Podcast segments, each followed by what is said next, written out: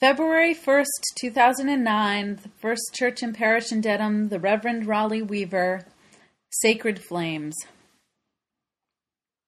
Today is Super Bowl Sunday, and many of us will be celebrating the end of the fall and winter sport of football, which has carried us through these emerging cold seasons.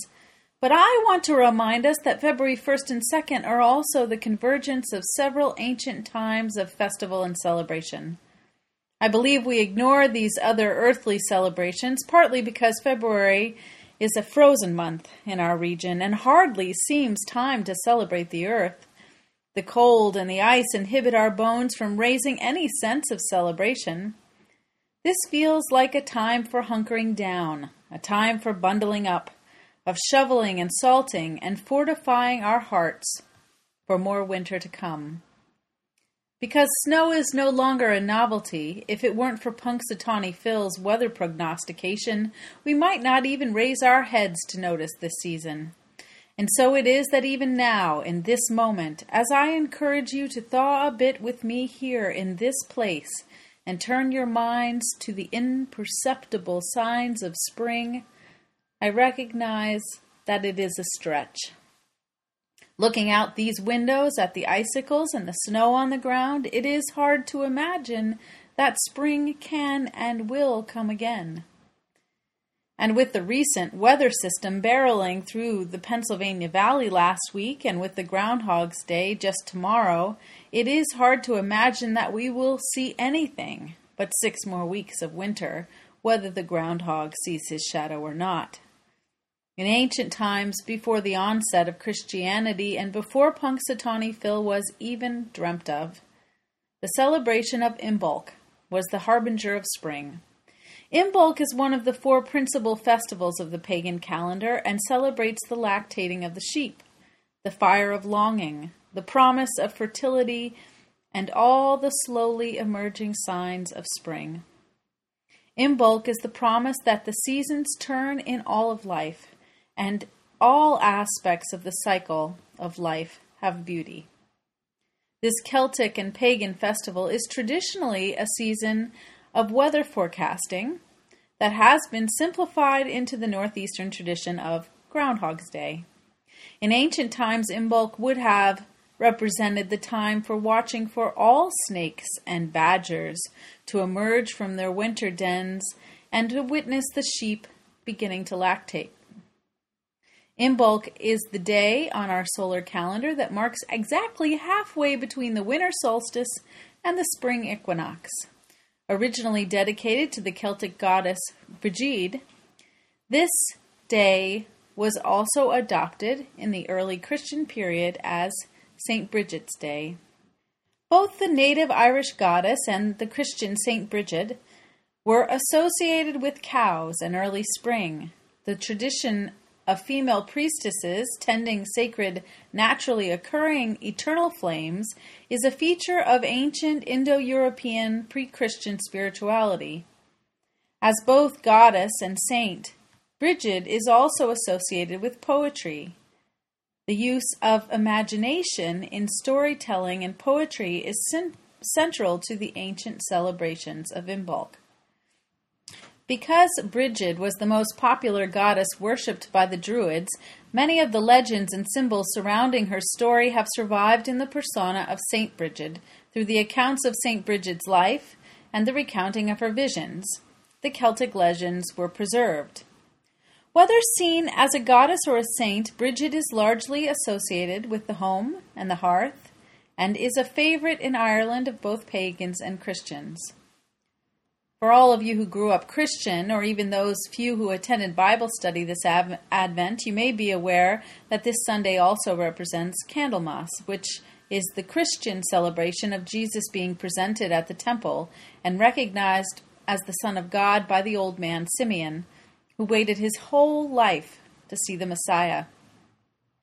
Pagans believe that Candlemas was a Christianization of the Gaelic festival of Imbolc. Imbolc St. Bridget's Day, and Candlemas are all associated with sacred flames, holy wells, and healing. The lighting of candles at this season represents the return of warmth and the increasing power of the sun. The story of the baby Jesus being brought to the temple and recognized by the elder is another perfect metaphor for this time of convergence of the old and the new.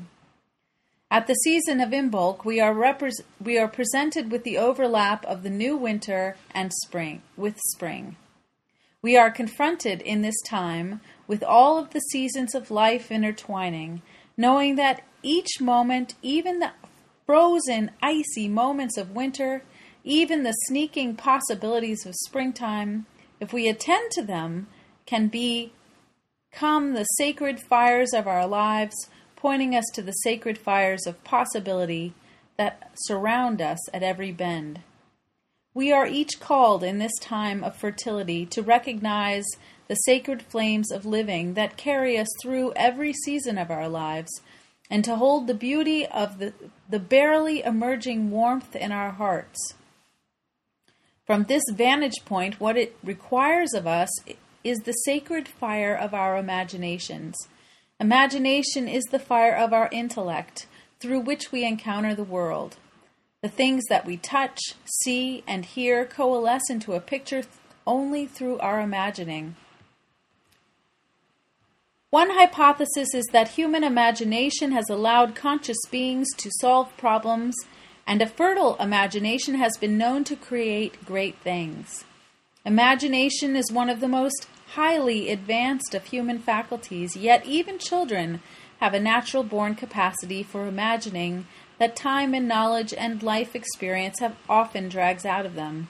There is an element of imagining that our culture believes is frivolous and asks our children to put away.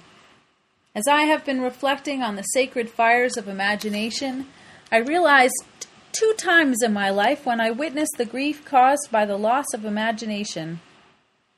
One was when I was playing with a friend's five year old son on the playground, and he was telling me of a Spider Man costume his father was going to make him for Halloween.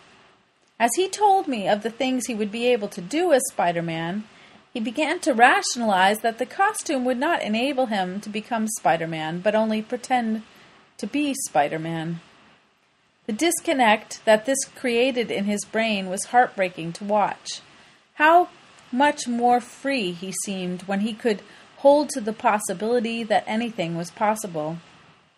The same happened on a very rainy day in my father's kitchen when I was spending time with my three oldest nieces when they were about four and five and three years old.